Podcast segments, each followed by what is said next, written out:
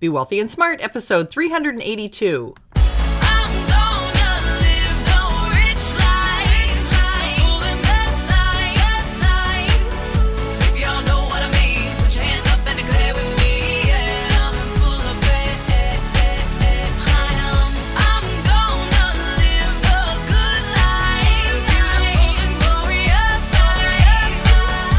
Into a world of wealth and financial freedom without budgets, boredom, or bosses on Be Wealthy and Smart. And now, here's your host, Linda P. Jones. Welcome to Be Wealthy and Smart. I'm Linda P. Jones, America's Wealth Mentor, empowering women and men worldwide to financial freedom.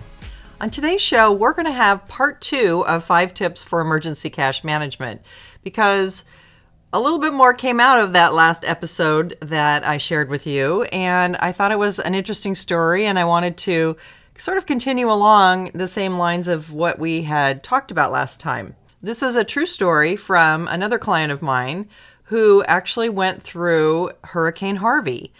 And you never know what the emergency funds might be used for. It could be an earthquake, it could be a hurricane, or God forbid, something terrible. But we never know what the emergency could be. That's the whole point of having the emergency fund is being ready for anything that life throws at you.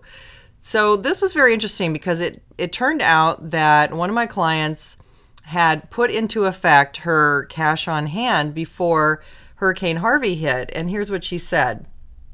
Thanks for the reminder to have cash on hand. It came in handy when Hurricane Harvey shut down everything for days. And I went on to ask what happened. And she said you couldn't get cash for up to two weeks in some places until the flooding subsided. No functioning ATMs, no banks open, no roads open to get out or in, and cash helped a lot, especially small bills. She went on to say, My brother was on vacation when Harvey hit. It took 12 days for the roads to open so he could get home.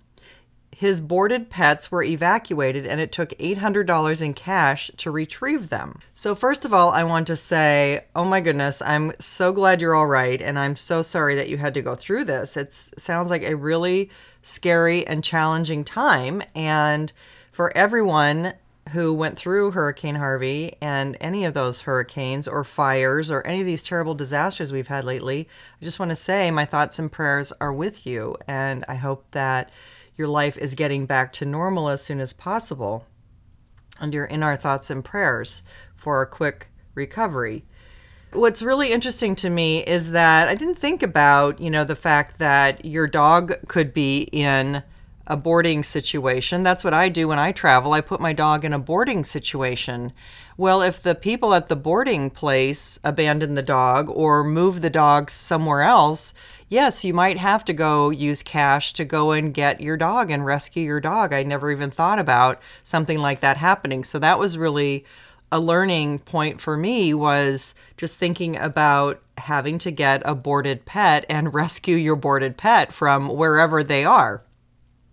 Another thing that was really interesting was the roads not being open. So if the roads aren't open, that means no trucks can get in to replenish the grocery stores. And if you're going to the store, you want to have the exact right amount of cash. You want to be able to have cash on hand to transact. And presumably the electronics aren't working, so the cash register isn't working, which means that they're going to have to only accept cash and probably can't make any change. So, this is an important tip as well that you may be on foot, you may be on bicycle or motorcycle or something. You may not be able to get to the store on a road. It was just really interesting to see the whole cash plan in action and to hear how this actually was needed in a time of emergency. And I wanted to share that with you because you know, she was very grateful that she had cash on hand. And a lot of people just don't think about it. I have a friend who really hasn't thought about cash on hand because he kind of makes fun of the whole idea like, "Oh, is this an Armageddon scenario?"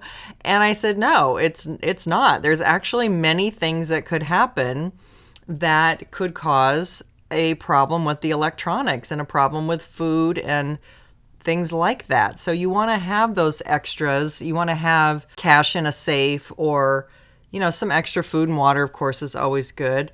And again, it's not doomsday. It's just, you know, what really brought it home for me was the DDoS attack that happened um, probably a year and a half ago, where a lot of the social media went down, a lot of websites went down, banks, etc., were not usable, were not, you couldn't log in.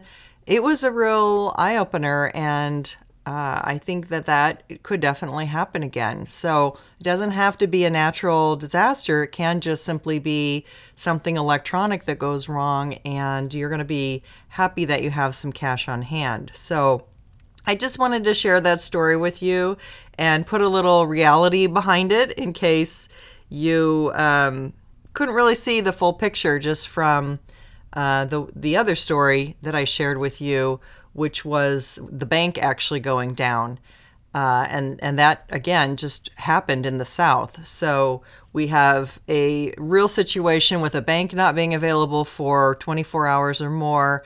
We have another situation with a hurricane.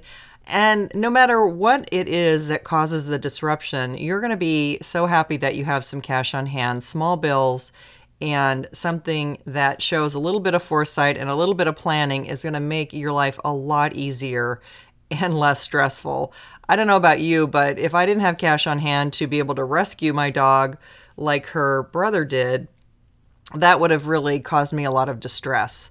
So have that cash on hand and it gives you a lot of flexibility and options of choices, things to do, and ways to proceed to keep your family together, keep everything moving forward, and keep you as comfortable as possible in uncertain times.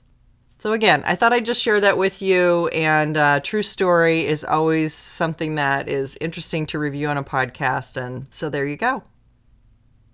By the way, if you haven't subscribed to Be Wealthy and Smart, please hit the subscribe button and you'll be updated as soon as I have new podcasts available. And I'd love to have a review from you. I'd love to hear from listeners what you think of the show, and I would love to have that review. That's all for today. Until next time, live the good life and be wealthy and smart. Thank you for listening to Be Wealthy and Smart with Linda P. Jones. Share the wealth and tell your family and friends about the show. Check out our website, blog, and social media for more riches at www.bewealthyandsmart.com.